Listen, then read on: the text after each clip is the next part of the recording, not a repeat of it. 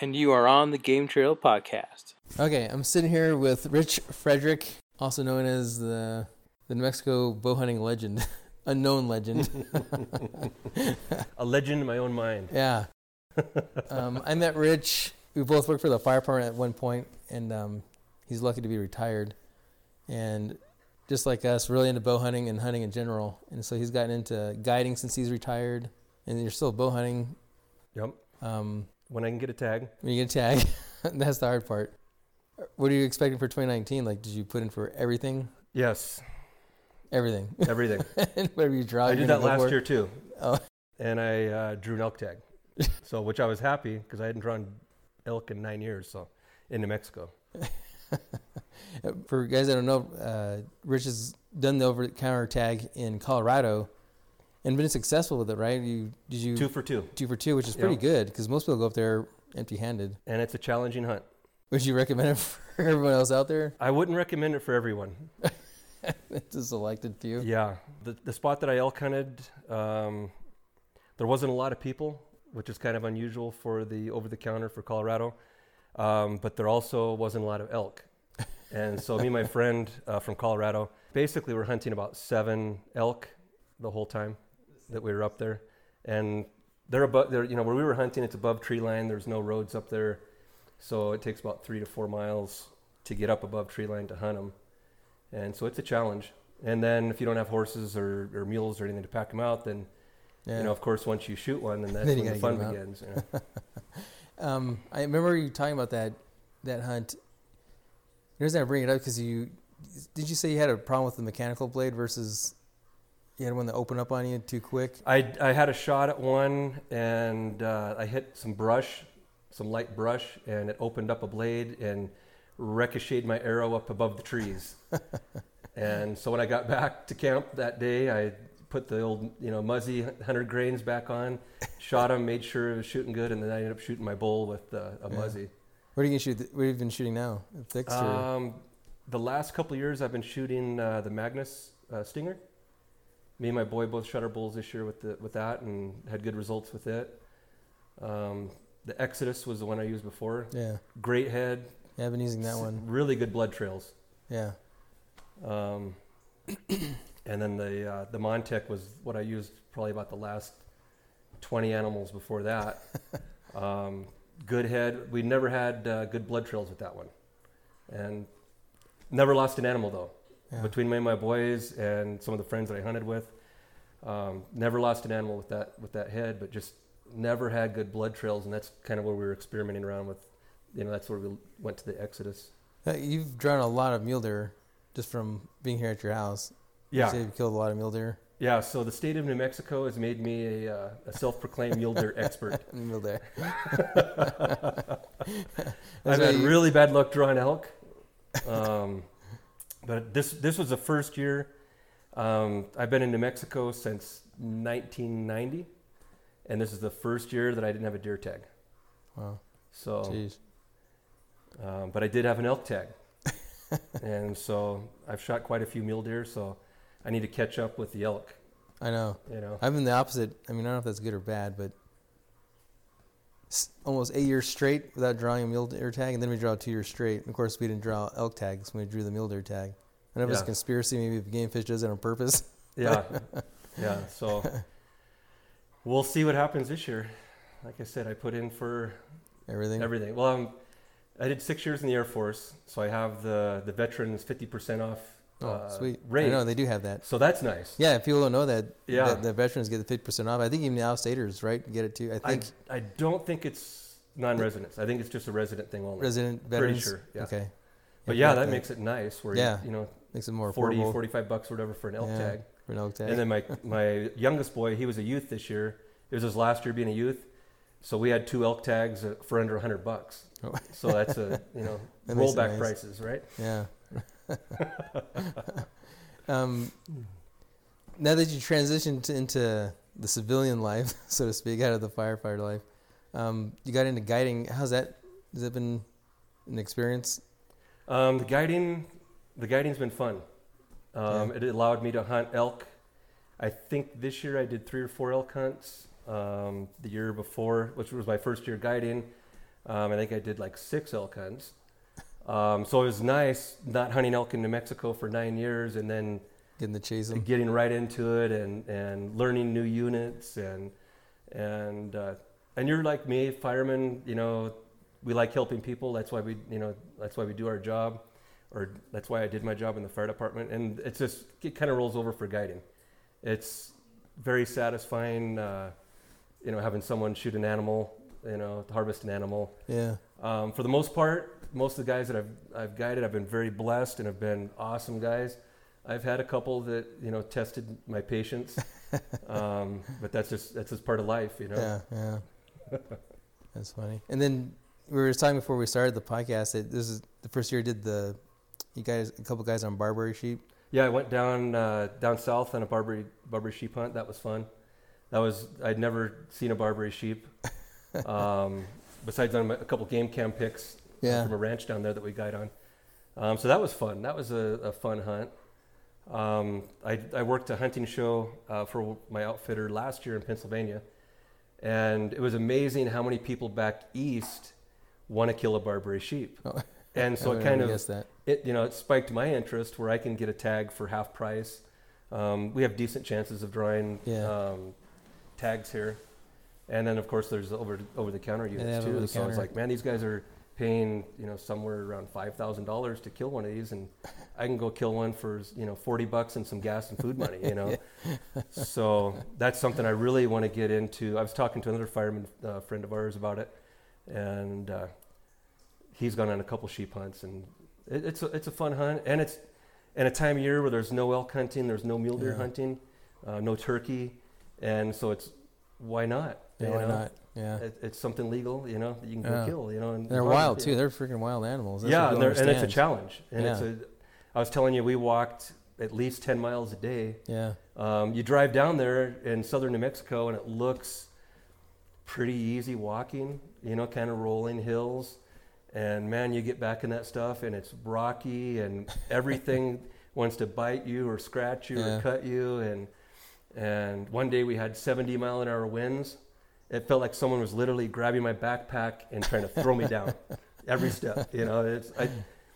I think I, I'm not sure if it was the wind that's making my eyes watery or if I was crying. You know, but it can be challenging. You know, It- Yeah. you know. So I was gonna say this before. I remember a couple like five or six years ago. It snowed during the February hunt, right. And people were knocking them down left and right because I don't think Oh yeah, they, they don't stick out. blend in. They must yeah. stick out like Thor, sore thumbs because they're Yeah. so brown. Yeah, they and- really blend in. Yeah, because normally there's not snow down there. Yeah, It's pretty deserty Yeah. country. And I've heard the same thing from other guys saying like you can't even put your hand down on anything without it spiking the crap out of you. yeah, Because everything, cactus, and then the rocks even sharp is what people say. Yeah. too. the rocks like yeah. Every every step is unsure footing, and so all those accessory muscles at the end of the day. You know, if you walk 10 miles, it's like walking 20 miles on pavement. You know, it's just it, it can wear you out. Yeah. Um, what's your obviously if you could draw anything, but what do you look forward to the most? Is it elk that you want to draw the most? You think? You know, or- you know what? Um, right now, I, I went down uh, with my outfitter, and he drew the ibex hunt, Oh, I forgot. What, yeah. and uh, so I went down there and helped him with that one. Right now, that would be like my. New Mexico dream hunt is Yeah. to to draw that hunt. That was so much fun. They're a cool Well, cool animal. Only place I think in North America, right? Yeah. That's free range ibex. Free range ibex. Um, it's a hard. I think you have as a, as a resident. I think we have like a 06 percent chance of Yeah. drawing. so you got a chance. you know? got a chance. Yeah, there is a chance. But it's a fun hunt. They're cool animals, um, and it's challenging. The mountain's a very challenging mountain, and uh, and that's what I like. I like to I like to hike. You know, I, I think hiking's my favorite, and then you know, Yeah. hunting's my second favorite. Second favorite. you know, and so that if I could draw a tag, you know, next year that would be that'd be it. that would be it. You know. Yeah, I haven't. I haven't decided if I was gonna put in for it or not. I might take the gamble and put in for bighorn sheep. I don't know why, but Yeah, no way to Yeah. draw it in this day is to put in. Yeah. You we don't have a point yeah, system, so yeah, you have to put in. You got to put in. Find I've out never had them send me a tag where I didn't put in for it. No. Yeah, it's weird. but after after ibex, I, I you know elk is kind of my Elk. passion right now. Yeah. Um, you know, I've, shoot, I didn't draw nine years um, in New Mexico, so I went down on the late season hunt um, two times, and then I uh, went to Colorado two times. So I ended up getting four four animals out of September. But then going back and hunting, you know, elk in September, and and then of course the weather is so nice in September here in know, it's I mean, besides the monsoons, can get you every once in a while. But uh, to get on those bugling bulls and calling them in, and uh, man, it's just you know that's the that's kind of where I'm where I'm at right now. You know, Yeah. um, we'll see. We'll see what happens. Would you? We're gonna jump all over the place. Um, because you are definitely an avid bow hunter. You make your own strings. I don't know if you make your own strings. Yeah, but you make your own strings. Yep. Put your bows together.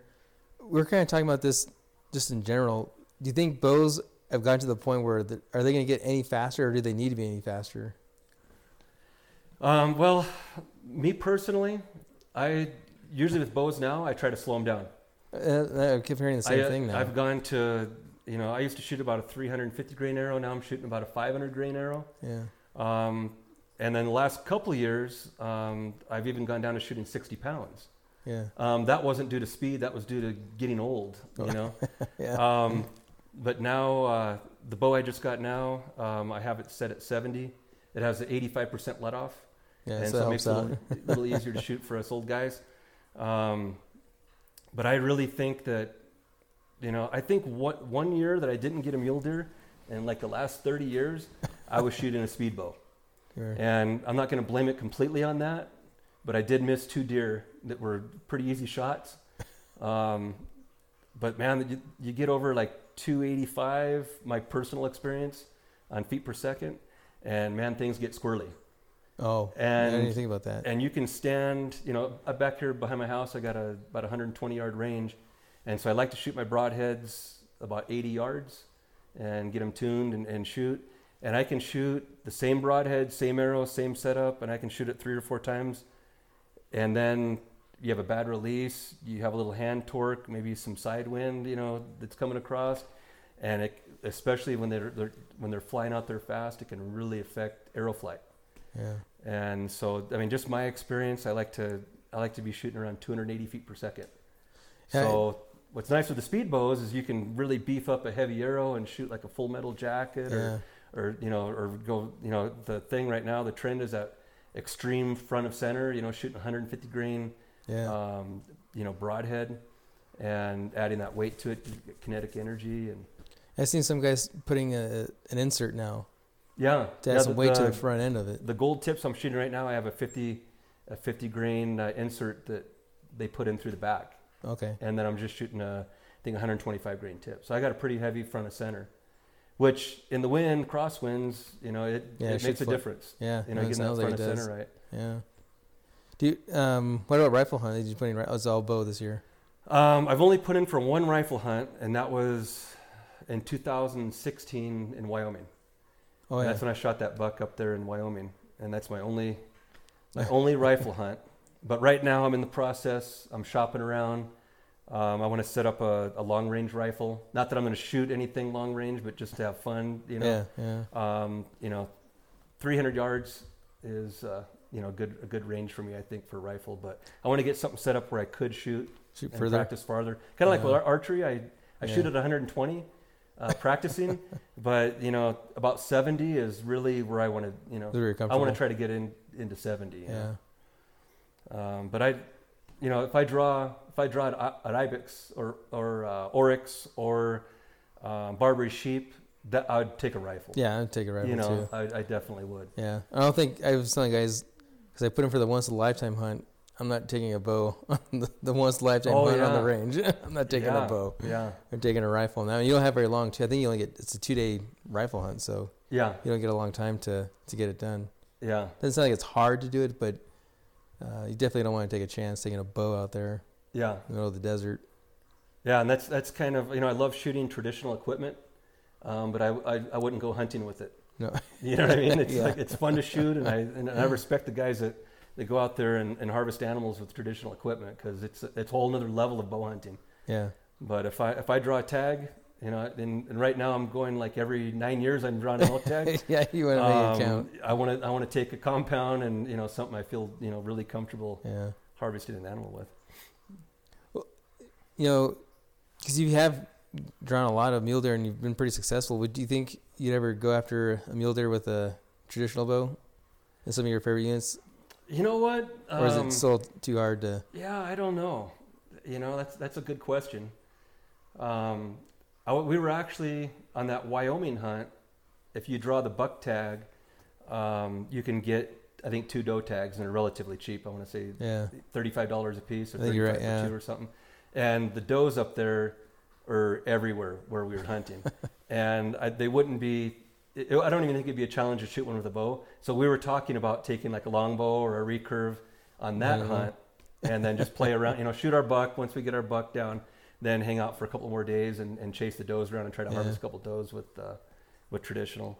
You know, maybe javelina might be something that would yeah, be no, fun that's true to too. Yeah. traditional, but but now it's getting where I mean, you know, I didn't draw a deer tag, so who knows? Next time I might draw a deer tag in a, in a in a good unit, you know. Yeah, that's true. So you know it's so hard to to make that decision when you don't draw tags all the time. yeah, and mule deer kind of have that that safety zone of about 70 yards where you can you can get away with a little bit of uh, air on the hunter side and, and Yeah. still get a 70 yard shot. And with the longbow or recurve, it's like No. it's you know That- 40 yards too far. Forty you yards, know? yeah, exactly. When you on going back to guiding, it what should people expect when they're like out of you know like mostly out of staters? I'm assuming right that you guide. Yeah. What should they expect when when they come out west and they're gonna guide and they're they're going with a guide? Oh, you know, the biggest thing for us in New Mexico where we hunt, especially elk, is the altitude. Altitude. And you really can't train for altitude unless you go to altitude. Yeah. And I've, you know, I've looked into like the uh, Oh, those masks. the mass that yeah. they have, and a lot of people say that they really Don't make a difference. don't make a difference for You the just gotta altitude. do it. Yeah, you just gotta you just gotta get used to it. Yeah. So the you know the biggest thing obviously is just to get in shape. Um, you know, hike hills if you can with a pack and or a treadmill at an incline or a stair stepper, and you know just get in shape. Um, Yeah. And then the other thing is just try to get to Albuquerque, you know, a couple days early And acclimate. and acclimate. yeah. And, and it's amazing, you know, guys will come into camp, they'll get there the night before the hunt, um, which is pretty common. And, and I understand it. You know, it's, Yeah, a, it's a five to seven day hunt, and they're taking time off of work. yeah. And so it's hard to take another five days off to acclimate, which is what we recommend, right? Yeah.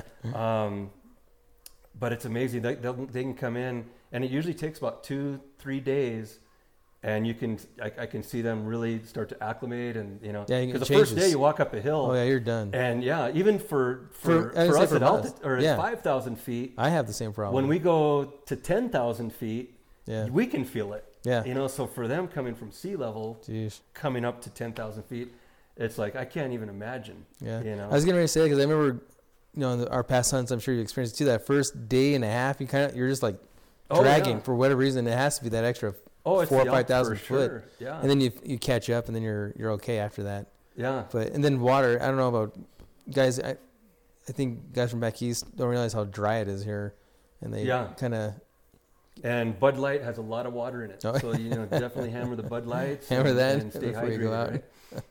yeah, staying hydrated is another big thing. You know, um, but you know, getting in shape and then getting here a little bit early, and then, um, and and most of the guides that I work with and myself, it's like I tell everyone it's it's a marathon. It's not a sprint. yeah Um, you know, it may seem like we only have five days and it's a short amount of time, but we want to gradually, you know, get into things. You know, Yeah, so we're yeah. not gonna. I'm not gonna take someone on a 10 mile, you know, hike the first day um, up the mountain, and you know, you do that and then their hunt's done. You know, so you know, we kind of, you know, it's baby steps. We kind of just gradually work into things. You know, but definitely, you know, hydration's a huge thing for uh, for altitude sickness. you know, yeah to avoid staying it. hydrated. Do you do these guys are they allowed to take GPS with them or anything like that or Um, How's you know, that work? It, I know that's kinda depends, it depends on what outfitter you're working with. Um, myself, I kind of like to have, you know, the onX Maps is a huge, huge thing now for us. oh I know I like to have my guys have an onX Map program or a GPS and just lock the truck in. Especially elk hunting, You know, because a lot of times we'll set up a scenario and, and we'll get a bull coming in, and I'll set them up, and I'll and I'll move back a little bit, and I might you know rake a tree, do some calling or whatever, and you know I tell all my hunters, it's like you have to make it happen. You know, I, I can we you know my job is to get us into elk and get that elk within bow range, but then you know you have to make it happen, and so Yeah. sometimes you might have to make a move and and and go after this elk, uh, you know, somewhat, and so that's my biggest fear guiding. is losing someone, right? Yeah. And so it's kind of nice to have, you know, if they can if they can lock into onX Maps and at least mark the truck and and have a have a backup plan where okay, we get lost, you know, the first thing is we'll, you know, I'll try to call them in, you know, do three cow calls. Yeah, or, they'll- uh, they know my bugle, you know, after hanging out and uh, try to bugle them back in. But um, you know, it is, you, is elk hunting in the elk hunting woods when they're going crazy. Sometimes you might have five or six bulls yeah. bugling everywhere, and you know, a lot of these guys have never seen or heard an elk before Yeah. and let alone you know to try to figure out where my bugle's coming from. So so it's it's nice you know to have that Yeah. you know to have them you know be able to find the truck. You know, and of course there's a thing where you know they might mark our water holes or Yeah. A what I was- canyon. we wonder about if they get mad about that. Yeah, but for for a non-resident hunter, their chances are so slim of ever drawing again That's true. Mexico. It's I don't even think twice about it. Yeah. yeah. I Um, think I've heard that before where guys are like, I can't Yeah, someone the, back big- in Arizona. the biggest was like, fear is them sharing it on social media. oh, yeah, there you go. you yeah. know, yeah, we're in this great spot in this great water hole, and there's elk And they you. everywhere. You know, uh, yeah. So when you were guiding, you've guided, did you just, just elk? And I know the Barbary sheep. Did you guys do deer? You did deer too, right? Mhm.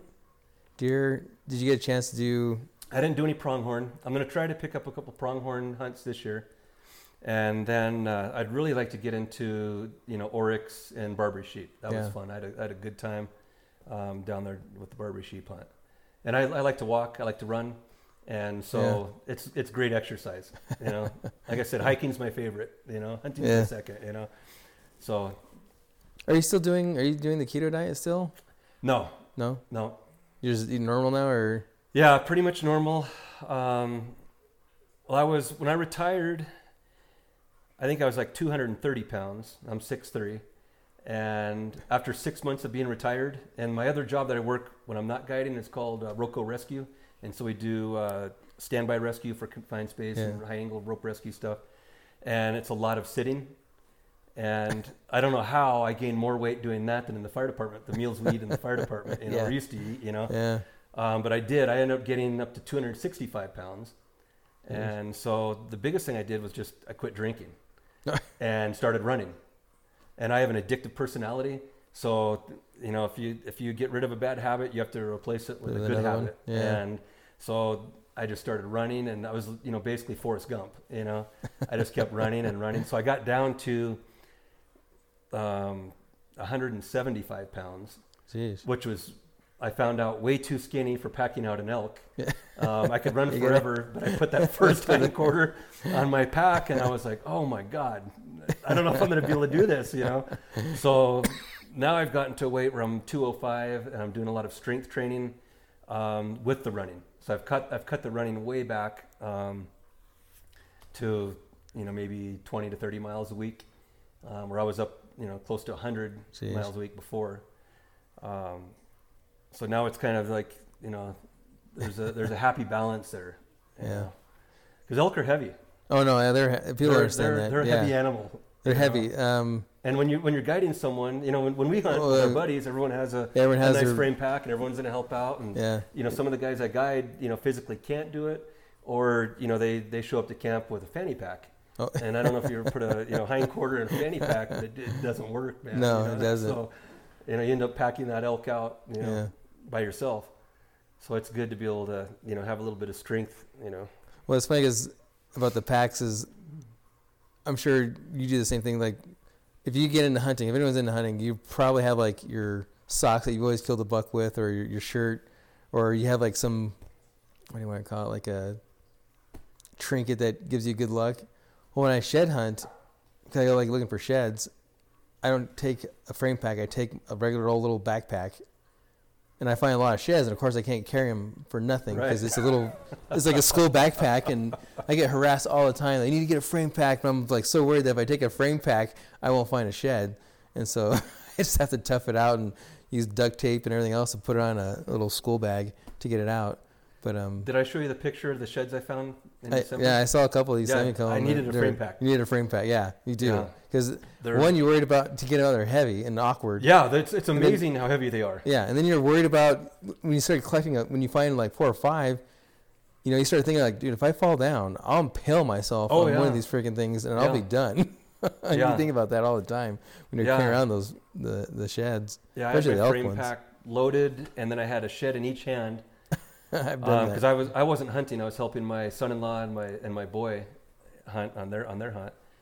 And I told my son-in-law, I was like, "Don't even don't even look on the ground anymore. I do not want to see another shed on the way yeah. out of here." You're trying not to find a You know, shed we, no we hit like a That's a little good- honey hole, or I guess they were all hanging out. Yeah. Um, but yeah, Has that addiction turned out? I don't know if you really did it in the past, but I, I'm, there- I'm, I bet you're like more like everyone else, right? You just you come across one, yeah, I'll pick it up. yeah, yeah. And then- and and I've never, I shouldn't say never, but I, I'm not the guy that finds sheds. Oh, You know, I, I, it seems like whoever I go hunting with always finds more sheds, and I don't know if I'm not looking at the ground enough, or Yeah. but when I'm hunting, I really don't find that many sheds. Um, but after this last hunt I went on um, in December and found those sheds, and then found out how much they're worth, oh yeah. it's like Yeah. I'm retired, man. So you know what I mean? It's like that. That's another part-time gig for me. Oh, I know, I know. I didn't know and, what they and were I worth love until I hiking. started. You know, Yeah. so it's like throw That's- that, you know, throw that pack on and and go for some long hikes and do some glassing Yeah. and learn some new area and I know for once, uh, down here where we're at in New Mexico, we got a, a decent winter, so a lot of a lot of spots that I like to go are covered in snow. yeah. So I don't even know where to go. And then it changed the whole habit. Like, the, I'm sure the game actually went to their winter Oh, yeah. grounds, and I don't even know where those And are they- at because we haven't had a winter in like five years. yeah, so I don't even know they, where they that went is. to their wintering area for the last ten years, and Yeah. like, what the hell? There's two foot of snow yeah, here. yeah, there's two feet of find snow. another area. Yeah. They went somewhere else now, so I don't know where that is now. So I'm all freaking out trying to figure out where the heck these things went Yeah. the winter because we actually had a decent winter. Um, Which will be good for antler growth oh yeah, for I- next year. I didn't tell you when I was out the other day trying to get to a game camera. I couldn't even make it to it because it was off of up north, and when I got off the paved road, it's that snot, that yucky, mucky, Oh yeah. and it's 11 o'clock in the evening or in the afternoon or early afternoon, and it's already melted. You know, everything's thawed out from the overnight freezing. I don't think I made it 300 yards in off the paved road, and I'm like, I can't. oh, I'm gonna get. I'm already getting stuck. So I turned back around, got out, went to another spot to set up a camera just to, for fun. And when I got out, it even looked. It looks dry, but it's not. It, it was like three inches of mud, and so it, that's just how good the winter was this year. It's just Yeah. Oh, even yeah. where there's not snow, it is f- muddy, and I couldn't even walk around. I ended up not dropping the camera because I couldn't walk anywhere. I had like you know how you kick up the mud on your boots. Oh boot. yeah. And your your boots- boots are about fifty pounds. a Yeah. I was like, I'm done. I'm out. I can't stand. I still got mud stuck on. There's like concrete and I can't get it off. but yeah, we're still waiting for that. Getting the itch for to get out there for that. You know, what what are you looking for to set up your bow for people that aren't are getting new into it? Um, I've I've set up so many bows for myself, and I have five kids and a wife, and, And everyone else in there. and yeah, and then everyone else in the fire department that comes by. Um, I just eyeball everything first, so I put the rest on. You know, the, the drop-away rest are pretty much what everyone's using now. Time that, set it up, kind of eyeball it, get it level. Um, you know, look down the top of the bow, get that arrow in the center. You know, center shot it basically, and then uh, and then you know shoot it. Shoot. I'll usually shoot one or two through paper. Um, that'll tell you a lot. Get it close, and then after I don't really like try to get a perfect bullet hole through paper. Um, what I like to do is you know get it close, then get the bow set up, and then have them shoot it for a while. Um, if it's my bow, like the one I just got, you know, I'll, shoot it for a month or so, and then what I'll do is I'll bare shaft tune it. Oh. So I'll get a bare shaft. I'll get out to 10 yards. You know, shoot you know three arrows at a group at, at you know 10 or at different spots. Um, you know, at 10 so you don't blow up arrows. Um, and then I'll get the bare shaft and get it you know tune it to that bare shaft.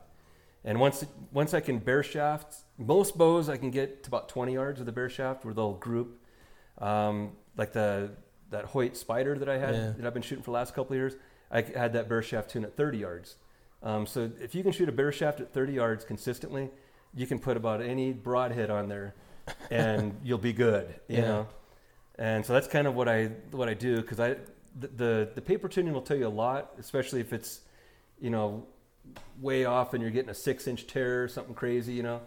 Um, you know, yoke tuning is a big thing with the Hoyts, especially Oh, yeah. the, the older, you know, older Hoyts. I haven't, I haven't even tuned this one yet, so I've just been shooting it, and it, it- you know, just by watching the arrows fly, uh, they look like they're flying, you know, pretty, pretty good. But after I, after I get used to it, because the grip's a little different on this bow, and and you know, it has an 85% let off, so you got to be real careful with what you're doing, you know, at full draw, because you're not holding hardly any weight, and so you don't want to put too much face pressure on there, you know Yeah. kind of get used to the bow first. You know? Trigger wise, are you still using just a regular release or using I'm, back yeah, I'm shooting trigger release. Okay. Yeah. I know some guys are and I'm to get and I'm to the point right now where you know I'm, I started. You know, shoot, I was I'm 50. Okay, I just turned 50 this week, and the first deer I shot was when I was 13, and with a bow, and so I'm a, you know, and I don't even know if they had releases back then. I don't you know what I mean? I don't, I, I don't even know. either. But I shot fingers forever. Yeah, I did too. And so, and it took me a while, man. It took me, you know, and it and it's looking back at it, I probably missed a lot of deer, probably wounded a lot of deer from shooting fingers. Yeah. You know, because it's just if you have a bad release with a broadhead on there, a fixed blade broadhead, especially when the bows started getting faster, um, they're, they're just not going to fly good. Yeah. know? And so it took me a while to go from that transition to fingers to shooting a mechanical release. And the only reason I did that is because my wife and my kids, my, my older boys are probably like 10, 12 years old. And I got them bows, got them set up, got my wife a bow, got her set up. And I, and I knew that the right thing was to shoot a mechanical release with a string loop, right? so, you know, I set them up and in a day they were shooting better than I was with fingers. And I was like, okay, I'm missing the boat here. You Yeah. know? So that's when I did the transition to the finger, you know, trigger release. And then now, of course, the back tension releases are real popular.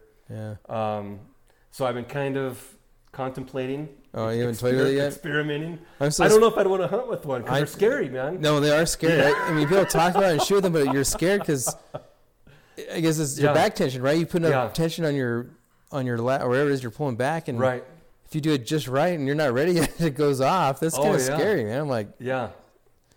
Yeah. So, and I, and I get it. it. It all makes sense, yeah, you know. And I, you know, with the trigger release I have now, I don't punch the trigger. I and I and I'm not shooting with any target panic. Thanks be to God. You know, and Oh. I, I I hate even saying that word out loud. you know, because it, I've, I've had it before and it, and it sneaks up on you and I've seen other people get it and it's a it's an evil thing. yeah. And, you know. and I think I I started developing target panic this past season. Um, I was going to bring it up next, like, you know, if you've experienced it or and what'd you do to overcome it? Because I think you can't hit it hard enough on target panic because it happens, and I think I got it last year, and I started shooting my my uh, target like five yards with my eyes shut. You know, they say that helps out with the target panic, but Yeah, I don't know if it did or not, or I did The- enough.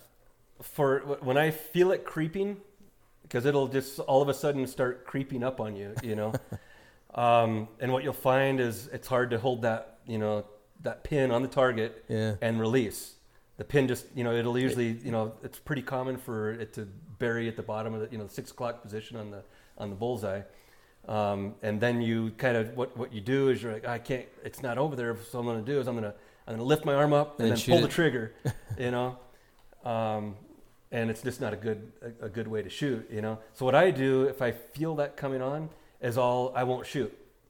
So I might I might pull back 12 times and pull back and and I'll put my finger on the trigger just like I'm going to shoot and I'll just relax and let that that pin float on the target um, for you know three to five seconds and then I'll let down. okay, And so I'll do that, you know, maybe a dozen times. And then it's amazing. Then I'll tell myself, and this might seem completely like, you know, who knows, you know, knows? but it works for me, you know what I mean? But what I'll do is then I'll pull back and I'll tell myself I'm not going to shoot. I'm not going to shoot. I'm going to let it float. And then I kind of trick myself into shooting.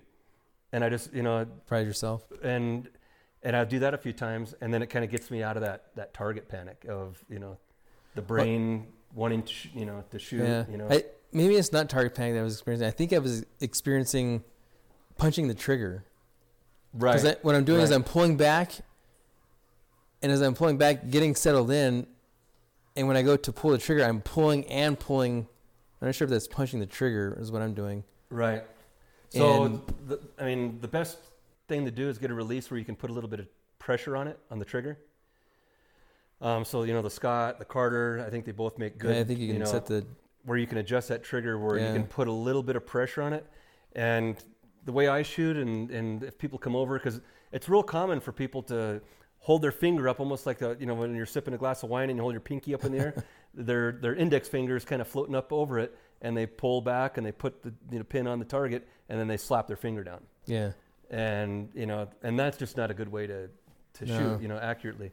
So if you can, what what I tell everyone to do is make a hook with their finger, and then hook that finger over the release, so there's a little bit of pressure on there, and then to you, you know, what what what I do is I kind of pinch my shoulder blades back together, which I guess is the definition of back tension, right? Or think of ringing a doorbell with your elbow. So if you're standing, eh, eh, you know, in front Oh, of the doorbell and you just kind of ring that doorbell, because it once you make that hook and you hold your finger solid, it only takes a little bit of that pressure to set that release off, yeah and and it kind of gives you that you know surprise release, I guess. But, yeah I mean, I I don't have a surprise release because I've shot my bow and I've shot that trigger many so many times. times that I, I know it's coming. Yeah. You know, but for me personally, the most important thing is to have that pin on my target, and I'm relaxed. Because what the target panic is is exactly what it sounds like. It's you're panicking and you're Yeah. freaking out. You know what I mean? And so you're not relaxed. You're not enjoying that shot. You know, so you just want to be in like a, the zen moment, if you will. You know. Yeah, I, I remember because because you set me up with my first modern compound bow, and I had to transition from shooting with my fingers and using a trigger, and I had the hardest. That was the hardest thing to do is getting used to a trigger because I Yeah. shot with fingers for so long, Yeah. and I'm like, well, you know. If I break my hand, then know, I'm not hunting. Period. So if I Yeah. lose a trigger, I'm sure I've I didn't lose a trigger, but I thank God I had two. I didn't have it on my wrist, and I remember where my Yeah. other one was at, and I put it on. But I'm thinking like if I just stuck my fingers, I wouldn't even have to worry about carrying a stupid trigger around with Yeah. me. But you're right; it's so much ac- more accurate with these. with the Fast drop away bows. rest and the carbon arrows and the bows are fast and and string loops now it's like I've, I've had people come over and I'll help them out and they've never shot a bow before and in a half an hour they're They're shooting. they're shooting a softball size group at 30 yards Jeez. and they've never shot a bow before because it's just a, it's you know in the peep sight you know Oh, and yeah. I remember uh, you know Yeah, I didn't have a peep sight. I never had a peep Yeah, sight never had a peep you know I looked past the string you yeah, know I did the same thing. Yeah, that's right. I, I got into bow hunting in '93, and there was no peep sights. There there were triggers, but it wasn't. They didn't have definitely didn't have the drop away. Yeah, uh, and they were like Tru-Fire. You know, they were Yeah. cheap ones. They were, the, the know- way to get a faster bow at the time was really you had that rest that came back, so that way you could shorten your arrow, trying to get a faster arrow. right? Oh yeah, the overdraw. The overdraw. Yeah, That's yeah, your yeah. overdraw rest, and that's all you had. And I never went that route. I just stuck Yeah. to what I had, and yeah. and well, they had metal pins, and they didn't glow either. They were painted Oh, on. yeah. Yeah, red, blue, orange. polish. fingernail- you know, jeez. And and now you know I want to. I said Tru-Fire wasn't any good. I don't. If anyone's listening that shoots Tru-Fire, they make good releases now. You know, but I mean, Oh, I know, there's I've- still cheap ones that you can buy at Walmart. Yeah, but yeah. their Tru-Fire makes some good stuff now. Yeah. Yeah, I had I had uh, you know my first mule deer hunt was up here. You know, The in the Sandias. Yeah. I guess I can say it because you have about a three percent. Yeah, yeah, with three, you're not gonna, But, you uh, still got to draw the tag. Back then, it was over the counter. yeah. I was in the Air Force, and uh, some of the guys, I was a helicopter mechanic, and some we're, we're talking, and and they're talking about bow hunting, and this guy shot one, and we didn't. There weren't no cell phones back then, right? Yeah. So they didn't have it on their cell phone to show me. That it said, that, you know, I think they might have brought a Polaroid in later. I don't know, but I was like, you can just yeah, just go down to Walmart, and I don't even think there's Walmart actually. Yeah. I don't even know, but you, you just go down to you know the sporting goods store, and you can buy a tag, and Yeah. and you can go up there and, and hunt them. Yeah. And I'm like, no way, you know. So I, you know, went Sure up there and I had an overdraw, like a six-inch overdraw, Trying you know, shooting a 23-17, uh, freaking piece of rebar with five-inch fletching on it, with the Thunderhead 125. Yeah, the Thunderheads. And that was state-of-the-art stuff back yeah. then, you know. Yeah. And I went up there, and I remember coming. I went up in the morning, and they took, kind of told me a spot to go over on the on the backside, and I had a nine-arrow quiver.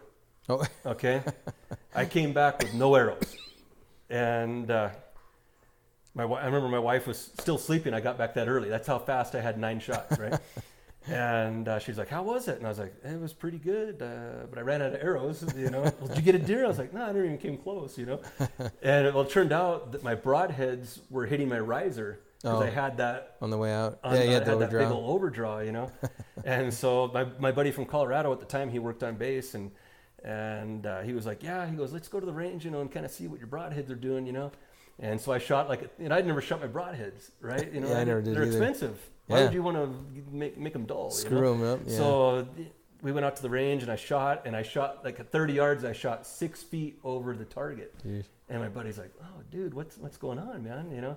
And so we, we looked at my we're looking at my bow, trying to figure out if something went out of tune, and there was a bunch of cuts on my riser from the Oh, broadheads going across my riser. That's you I don't know if you ever get that. I I get I want to, you know, when you're comes to hunting season, you want to shoot your broadheads or a broadhead of that you're gonna the brand you're gonna shoot.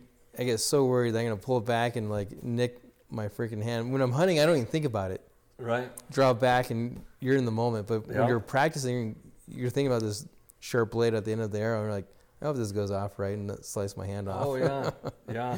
Especially back in the day, of the overdraw. You know. Yeah, with those When that thing was overdraws, it's back behind almost, you. you know? Yeah. and I remember when Whisker Biscuits came out, that was like the coolest, latest craze. You know, oh yeah, you got to try the Whisker Biscuit. You don't even have to worry about holding your, because you had to hold your arrow on to keep it on there with your own hand. There's I don't know if they're still around, but there used to be a gang in the fire department called the, the Biscuit Boys. Uh, no, I'm not going to mention any names. I know you're. I think I know what you're talking about. I remember them. And that, I'm, I'm not a big fan of the whisker biscuit, but if you've never shot before for kids, or or if you're shooting out of a tree and you're not shoot, or even a stand, you're not shooting far, um, you know they they do a good job containing the arrow. Yeah, but I I just, I just find that the drop ways, you know, are, are the way to go now. You know, Oh yeah, but I mean, there's a lot of people that still shoot them. yeah. they're, no, they're there are. very There are a popular lot. arrests, so it's Yeah. like, and with archery, you know it is. There, gosh, there has to be 200 broadhead manufacturers. Oh, I know. You know, Yeah. now there's arrow manufacturers. You know, Easton just came out with their. You see those arrows for three hundred dollars a dozen. No, I haven't seen those Yeah. yet. So, Jeez. and you know, there's there's all kinds of equipment, and everyone. That's what's cool about archery, Yeah. there's so many options. Now there are. There's tons You know? of options yeah, now. yeah. It's now very- it's like there's so many options on bows, and and there's hardly a bad bow manufacturer out there. You know. yeah, that's Um, kind of like the trucks. and These new trucks is this.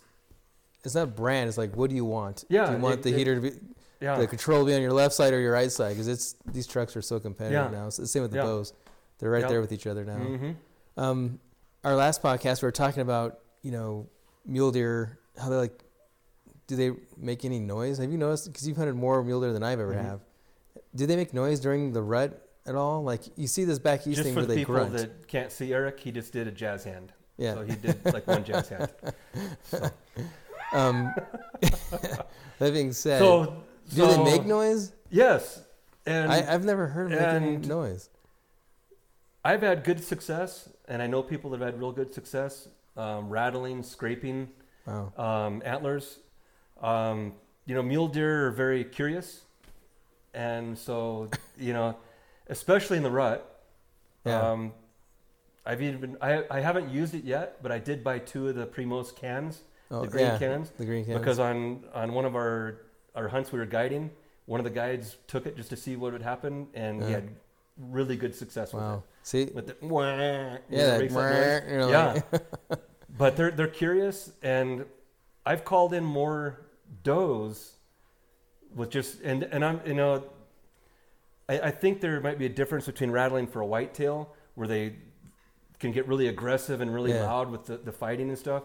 What I'll usually do is just take like a little three by three rack that I have that I've cut and and just kind of kind of tease the tips of the antlers a little bit, just just real light. yeah. And I've called in more does that way. Huh. And if they're in the rut, if the doe Yeah, comes, hopefully guess who's coming next? yeah, right? right. And so, um, and I've heard a lot of them. You know, they'll, they'll grunt, and especially when they're chasing a doe around.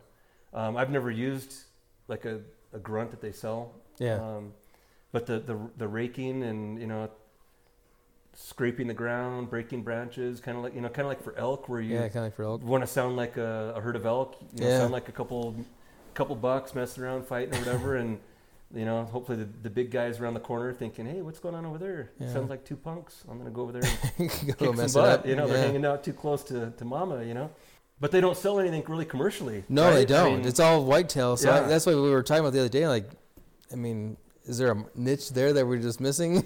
Probably. Probably, huh? we're missing this million dollar niche. But I, you know, I wanted to go up in the Sandias Yeah, when I oh, got that's a back to my idea, hunt yeah. and just kind of experiment with the the can, you know, Yeah, see if they come and in. just see, you know. that's but actually I, a good I've called in that that buck there. Um, that's a Sandia buck. Oh, I see. I called him in coyote calling. Oh wow. Huh. Um, went after this buck early in the morning, got close to him, never got a shot, and I, he took me way up on the mountain. It was a year that we had a bunch of snow, of course. Took me way up on the mountain, kind of chased around, never got a shot. Came back down about halfway in the mountain, and uh, my mom called. And I was like, I hadn't talked to. She had called like a few times, and I'd been hunting. I was like, my, if my you know, you know, moms. If, Yeah, you're like okay. They called. wrong, so I'm yeah. like, I better answer this. It's middle of the day. Nothing's going on. You know, I already blew this deer out of the country, you know. So I talked to her for about an hour on my cell phone, made lunch, got the, you know, got the uh, lunch out, talked to her. And I was like, well, it's middle of the day, one o'clock. And, you know, kind of thinking what I wanted to do. And I was like, well, you know what? I'm going to just do some coyote calling, you know. So I just got the hand call out and just started doing some real light calling and called in that buck. Jeez. And that's Again, a nice he- bug. You can't see it, guys, but it's a really nice bug. And I don't know if he was just curious, you know. It's weird. Yeah, I, I don't I know. thought, you know, who knows what he thought, what he heard. Maybe I'm that bad at coy- calling coyotes you called them the wrong species. That's like, 'cause that I I sounded like a doe. I don't Yeah, know, you know. and the sun but, but it's like they're they're curious animals. So yeah, you yeah. know, They can be either they. I've noticed either they'll blow out or they'll sit there and stare you out yeah, for a while. And yeah, at least during the September hunt, when they're either I blow them out completely or they're that curious, like uh, they don't know what's there's something sketchy, but they still want to hang out just long enough to see what Yeah. it is, and that's how they get killed. Oh you know. man, I bet I've killed half of my deer because I screwed up. They took off. And they just couldn't handle not knowing what just What happened, and so they have to stop and take a look back. Yeah, and, that's it's it. like game over, man. Game if they're over. within that 70 yards, you know. And we hunt, you know, pretty open country, yeah, yeah, and you know, yeah, I've you know I've blown a lot of stocks that way, and it's like you're you know you're kind of pissed off, and then they stop, and it's like what? Are They stop, yeah. You know? Um, obviously, you kill a lot of bucks. Um, have you noticed? Did they did they duck ever on you? Have you because you always hear about like back east when you, you watch these back east guys. Yeah. You see these whitetails actually ducking the string. Oh, big time. Yeah. but I don't know. I haven't killed They're- enough mule deer to say that they, they, they actually do. can do it. They they do for sure. Yeah. Um, and especially like because I've, I've guided a couple. I shouldn't say guided, but I've I've taken some friends, Up in their San- kids up there Yeah. in Sandias, Yeah, and uh, and then my own kids. yeah, And you know, when you're 12, like uh, one one of my friends, her da- his daughter was 12, and so she's you know she can only pull back so much, you know, yeah, and so you know they you shoot 40 yards and and they have a lot of time to react. yeah. And then my kid, he shot at one, and it was a, and he's a good shot. All right, my kid's a good shot, and he's probably this is probably three years ago, so he's probably 15 or so. And this buck walks up, and he was chasing the does, and I did a little call, and he stopped, and and uh, my boy shot, and he was shooting with the Lumenok, and it was first thing in the morning, so the sun wasn't out, so you could see that Lumenok. And I mean, he missed. It looked like he missed this deer by three foot behind him and three foot over him. And so I'm giving him crap and I'm making fun of him and stuff, you know. And so then we watched. I had a I videoed it on my cell phone, you know, and we watched it. And he would have he would have drilled that deer in the vitals. That deer Oh. dropped and then took off, and he moved that much, you know. And he was probably shooting, you know, 50 pound bow at the Yeah. time, you know. Yeah, but they do react. But I, I don't yeah. think they react nearly like what a whitetail. Yeah, A whitetail's like a whole nother level, I think. Of, I guess so. of- And when you, I don't know if your experience, when you watch those videos of whitetail hunters, those whitetails seem like they walk around like they're constantly paranoid. Or Oh, yeah. like they're constantly alert. yeah, they're like antelope. When the wind Yeah. blows, they, they jump and Yeah. they're real twitchy. Yeah. s- sketchy animals for some reason. But I've seen elk do the same thing. You know, a 700 pound animal jump strings. And then even, you know, just watching YouTube videos uh, and guys shoot, you know, 30, 40 yards and they hit the animal high, but then they watch it, you know, they replay it in slow mo and that elk is dropping, you know, a Yeah. foot, you know, before the elk, before the arrow gets there. You know it's crazy that um, an antelope like that large could do that. Have you have you ever had a chance to antelope bow hunt yet I've shot four four bucks with it with the with bow? bow, yeah, and none of them over water. Oh, All of them I would and assumed water. Yeah, and I, it's been years ago. I haven't drawn. yeah, it's You been hard. Yeah, that's another thing I, I think I kind of want to put in for antelope rifle, and just Oh. change it up a little bit. So I've. I've shot I've shot four nice. Uh, those, Those- two, Yeah, those, Those are nice bucks up there. those- yeah, those two surprised you get those kills. shoulder mounted. and now those those dudes will jump the string. Oh, okay. You know, those ones are. So I thought I haven't put in for antelope yet this year, and I'm thinking about doing bow hunt first choice and then rifle all down. yeah, But Yeah. yeah, I'm starting to like. it's. Oh man, I, I don't want to say that. I'm trying to think of the words here. It's challenging. Yeah, It's it has to be. it's in August, yeah, it's hotter than hell. and you know we're in the desert. yeah, it's and- hot. For me, I have allergies. Oh, and so it's a bad allergy time and it's Yeah. dusty and it's hot and um, if you can find a good water hole that's probably the best to sit on sit on yeah, the I hole I would in. assume so. But uh, the, I've done most of mine you know like I said just spot and stock. And hunted them in areas where there's pinon and juniper where you have a little bit of cover Yeah, you know to, to stalk them yeah, but it's a challenging hunt but they'll they'll move you know Yeah. 30 yards broadside looking the other direction you shoot and they're they're 10 yards from where they were standing and you're like what? Yeah. Well, they, yeah, they're supposed to be the fastest animal in North America, and I guess they are. yeah.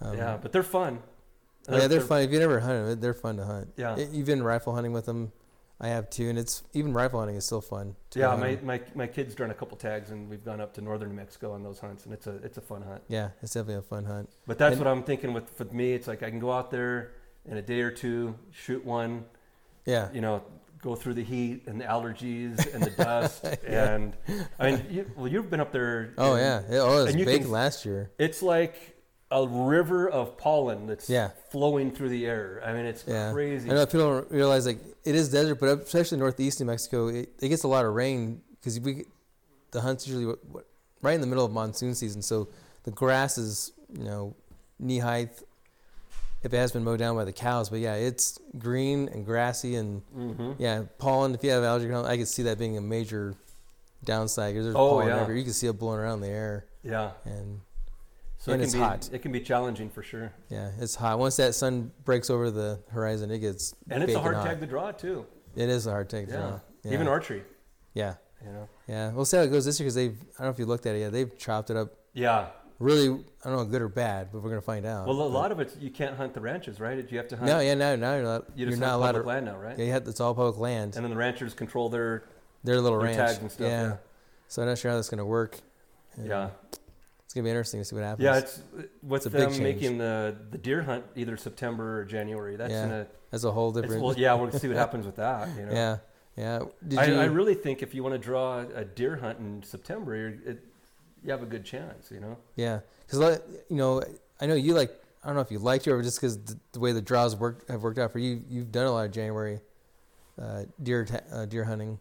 Yeah. You prefer one or the other, or you're like, Um, you know, I I really like the September hunt because they're they're in velvet yeah, and they're they're kind of out in the open burn areas where you can glass them. Um, I'm really not a big fan of the cold, to be honest with you. I'm not either. And January, I mean, Oh, yeah. it can get cold, man. Yeah, it's You brutal. Can Even be brutal. the guys in the Sandias this year that hunted, oh yeah. and they had, I don't think they had a day without snow. Oh, I know. This year's been a totally different year. yeah. So I couldn't imagine this. But yeah, I'm I'm a big fan of the September hunt. Um, but now guiding, um, that's where I can you know guide people for elk. The guys that are lucky enough to draw elk hunts, I can guide them on that early hunt, late hunt, and then so this Still year I'm, I'm probably going to put in for the January hunt, Yeah, just because there's you know I, I like elk hunting and guiding elk is, I know. is Yeah, fun. and that's what we kind of we were putting for the draws. We are like, well, now that you have this choice, rather than having you know, if you didn't tag out, you got to go in January.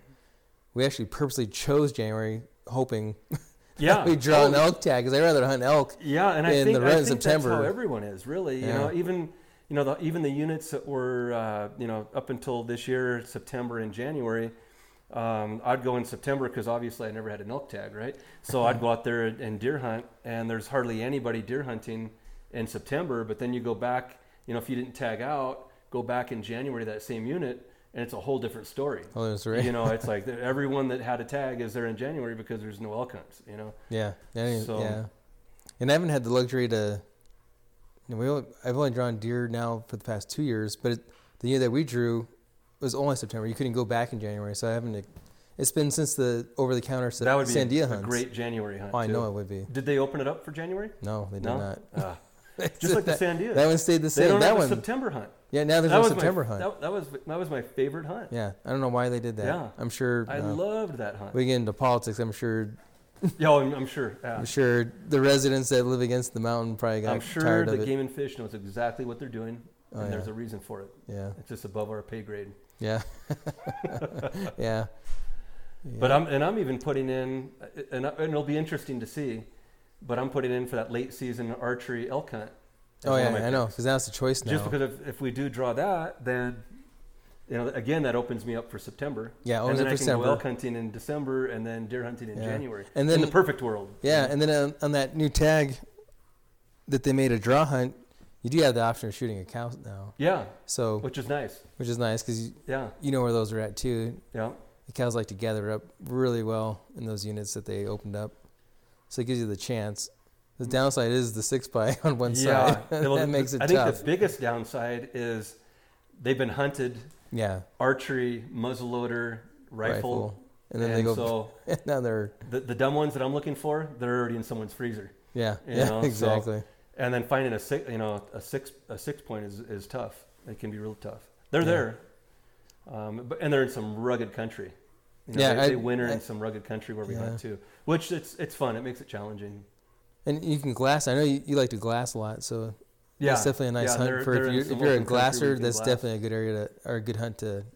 If you're a glasser, I can't. I don't own glass other than my own binos, and I don't glass anything. I pretty much my binos are to confirm whether it's a it's a doe or a buck, and that's it. because I don't have the patience. And then, well, you know, a lot of New Mexico thinks it's wide open. A lot of it's not, though. A lot of it's yeah, thick stuff that where you're, there's not going to be a lot Yeah, of glassing. yeah. High up in you know Cloudcroft, you're not glassing anything. yeah. A lot of It's the so. September elk hunts, I don't. I carry glass, but I don't use it much. Yeah. you know. Um, but I can tell you one thing that was probably the biggest um, thing that I did to increase my success as a mule deer hunter Okay. is buy good optics. Good optics. And I was the same way. I didn't even have optics starting out, you know, back uh, years ago. and then again, my buddy was like, "Dude, you got to get some binoculars." You Yeah. know? and, uh, and so I'm like, "All right." So I went to Walmart and I got the eight by twenty ones that they sell in the sporting goods section. You know that I think they're made for like watching a, a sporting, you know, game, Yeah. a football game or whatever. And I did the same thing. It's like, okay, this is to verify at 300 yards whether it's a legal forky or not. Yeah, a real fork in that. Is it a doe And then my buddy was like, dude, Yeah. what are those? Yeah. And how much did you pay? And I was like, dude, 20 bucks. What are you talking about? You know? He's like, no, you need to get better optics. So then I ended up getting, I think my first like quality pair I got from Cabela's and I think they were the Alaskan Guide brand, if I remember right. And they were, I think, 8 by 42s. And I think they're a couple hundred bucks, right? yeah. So, and I was at this time, at this point, the Sandias were over the counter, So and so I got I got the binoculars, and I was like, okay, I paid money for these dang things. And at this time, no one had invented the binocular harness either, by the way. You know, which is a, no, a- yeah, I a know. There were no marvel, bino. right? Yeah. Um, but anyhow, so I, I went up to the Sandias and sat up on a rock, and I was like, well, I got these binoculars. Let's see what I see. You know, so I was like, you know, I'm going to sit here for an hour. Right, and glass. and in that hour, I learned more about what those mule deer were doing and the hunters were doing than I had in probably three years of hunting Yeah. out there. I can imagine. Yeah. You know, Yeah. So- no, I believe it. You know, talking about the binocular, I, you know, for the harnesses, that thing where you cutting through your neck halfway through the day. oh yeah. Trying to pull your shirt through. Trying I to. think I oh. had. I think I just kept mine in my fanny pack, dude. Oh. You know what I mean? mean? 'cause I- and I just, oh, there's a deer. Let's see what it is. You know, and kind of pulled them That's out. funny they mentioned the fanny pack, because I think that's what I hunted with, the fanny pack on, because that's what you did with the bow hunt, especially in the Sandias, because you know it, it's so close but to town. glassing and and like you said, you know, I know where you were hunting. You know, you can't sit down on a knob and glass No, for you hours. can't. You know, unless you want to glass hundred yards. Yeah, that's what you're you know. doing. So a lot of the places that I like to hunt, I can glass a long ways. You know, like the, the areas I hunt down south, you can glass for three, four miles into big burns and, and big basins and stuff. But you know, glassing for me, it's it's now it's like that's that's all I do.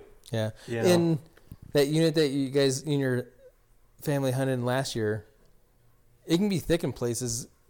Did you guys do a lot of glassing there, down there? Because it, oh, you know, it says you glass down low, right off of the mountain. For the elk hunt, Yeah, for the elk. yeah, hunt. yeah. So we were we were more in the open stuff and and found some areas you know off the mountain because typically those elk are going to migrate yeah, you know, off the top. And even without snowfall, those bulls they They they, they go down to that area whether there's snow there or not. Yeah, and I, I think yeah. that's just their their area to get away from the cows. yeah, Um, and you know until They September retreat. comes around again. But yeah, optics are, you know, gosh, huge. And then guide just guiding in the last couple of years, just learning from the other guides um, on, you know, using a uh, a walking stick, you know, like a shooting stick, the Primo Oh, yeah, shooting stick. yeah. I don't go anywhere without that thing because you just, you slam that thing down, you, you set your binoculars on top of it, and then just walking. If you want to glass a spot for ten minutes, instead of sitting down, getting a good steady rest, leaning up against a tree or whatever, you can just throw those binoculars Yeah. on that stick and have a good steady rest while you're glassing. Yeah, I've seen guys And man, that's huge. That's that's like that's like Yeah. life changing. You know, it really is. for if you're gonna And then the tripod, you know, Yeah. setting the tripod, and I bought the adapter for the binoculars. For the binos. So when I do sit down, I can just sit there, relax, and and glass because you know I've sent people. I'm like you.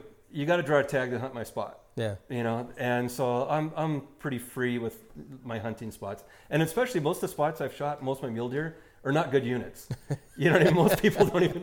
Don't most even people that I've sent, they're like, "You got to be shitting me." You yeah. know, or they're like, ah, you know what? unit- Thanks yeah. for the the info, but I'll just I'll still pick another unit over that unit. exactly. And and I've had, you know, I've gone with guys and told them, okay, I want you to go up here, sit on this knob, and glass this burn, and I'm going to walk back around, kind of do a loop and, and glass behind you, and then I'll meet you there, you know. And two hours later, you know, call them on the radio, they're not there. Call, oh, there wasn't any deer there. And I'm like, there's always deer in here. So I'll sit down in the same spot, set up the tripod, and glass for 30 minutes and see six bucks. You know, they just weren't patient enough to, Yeah, because you can sit there for sometimes 30 minutes, 45 minutes, and not see anything, even with elk. Yeah. And they're big animals. And then all of a sudden they walk out from that tree that they were standing behind, and boom, they're right there. yeah, You know? yeah. So, and then I just think now I could be walking all that burn. And not like I said, I'm 50 now. So Yeah. I'm, I'm starting to, you know, Work getting a little smarter. I'm hoping, you know, smarter. I'm telling myself that. But I'm just thinking I could walk all that, or I could sit here, drink my cup of coffee, can glass it. and now. glass this. Yeah. know? I know that's maybe as you get older, it changes. Because I have the hardest time sitting down on water holes, let alone sitting down glassing when I know I could be walking around. And I'm sure you've experienced this too. How many, you know, especially deer hunting, how many are- deer you just blow up just walking? Oh yeah, You know, you'll blow them out of their Yeah. beds and Yeah. you, know, you, you get a shot or whatever. yeah. And and my first ten years of, of bow hunting That's for mule deer, that was my primary strategy was Yeah, just to Just walk. just to walk. Yeah. Yeah. And like I said, once once I got the binoculars and and and started glassing a little bit more, and uh, and things, and then the thing is too. I mean, that's one of the most important things with bow hunting is see the animal before they see you. Yeah. Because once Yeah. they see you, you You know, can't, yeah, you're pegged. yeah, and they you know you're there, and even if they don't run, they still know you're there. Yeah. yeah. And so if you can find them first, and uh, it it increases your odds dramatically. You know. Yeah. Well, I think we're gonna wrap this one up for now. We'll come back to Rich multiple times now. He's got he just began his story. I can talk for years. Yeah. We actually ta- we should I know we should have recorded right when I first got here. We probably talked for an hour before we even turned it on. He was warming me up. I was warming him up. All the stories got splurged out then before we got to the actual recording. But we'll come back and definitely talk with Rich more because he, uh, he's experienced a lot, and now that he's guiding, he's got a lot of that insight. And it changed. Probably, I'm sure it changed the way you hunt just for yourself too. Now that you've been guiding. Oh yeah, Uh, the whole glassing Like we were talking earlier, I didn't have elk calls. Yeah, that's what You know, saying. I mean, yeah. I you know, and when I first talked to my outfitter, you know, they, they they needed someone desperately. Okay, that's how I got the job guiding.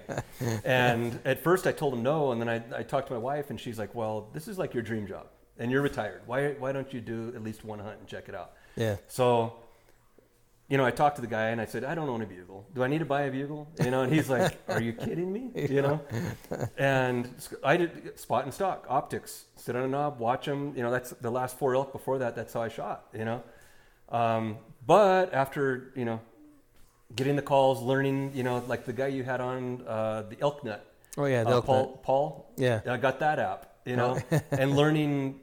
Yeah. They're not only just making noise, but they're actually communicating. Yeah, and And once you realize that, yeah, once you realize that, it is life changing. It really is. Yeah, I mean, it's the, like the glunking. yeah. Um, yeah. I, first time I heard that, you know, we talked about it briefly. I never, I didn't know what was going on. I, I didn't know elk Yeah. could even make that noise, or let alone what it meant. yeah. And now, when you start talking to people, I'm like, oh yeah, you know, some of the old timers are like, dude, that, that was it was gonna happen. If I would have known that and had a, a glunk call, Yeah. probably would have had a shot on some of these guys. Yeah. Once, you know, and I was kind of forced into it, for, Yeah. you know, because I mean, everyone from back east comes out here, and of course they've watched, you know, Primos videos. Yeah, And, and Primo now, now videos. with YouTube, YouTube's crazy. I mean, Oh yeah. just search, you know, bow hunting elk or whatever, and there's you can days, Yeah, and days days, of it. you can watch elk hunting. so, and they see the, you Yeah. know, the ten seconds of glory Yeah. out of the eight days that it took to get there. You Yeah, they see so they're expecting that every day. Yeah, you know, they and they're, uh, the bull's bugling, and you call them in. Yeah. And so, it, I, I can't imagine if I would have went out there without an elk call or a bugle, you know. So, and they work, you know. Yeah, yeah. But like I said, you know, just with technology now, it's crazy with the different apps and. You know, I listened to the you know the Corey Jacobsen Elk 101. Yeah. I listened to that, and I had killed several elk and considered myself a pretty An elk hunter. oh, yeah, a pretty successful elk hunter. When I got an elk tag, I mean, I, got killed an elk, you Yeah, know. yeah. Um, but after learning you know, these guys that you know hunt elk three know, three to six times a year, Yeah, yeah. and every year, and they're going out of state, and the knowledge they can spread, man, and for and for you know. What did what that app was? What ten bucks? Yeah, That you were- $10. that- What- yeah, it's yeah. like ten bucks.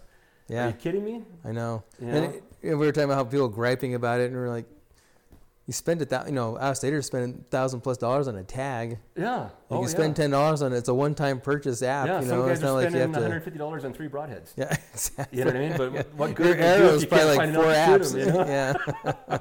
yeah. well, cool, Rich. We'll hit you up again and uh, talk more hunting. All right, sounds good. Thanks for having Cool. me on the show. Yeah, and we'll get you back on. Brought to you by onX Maps. Know where you stand.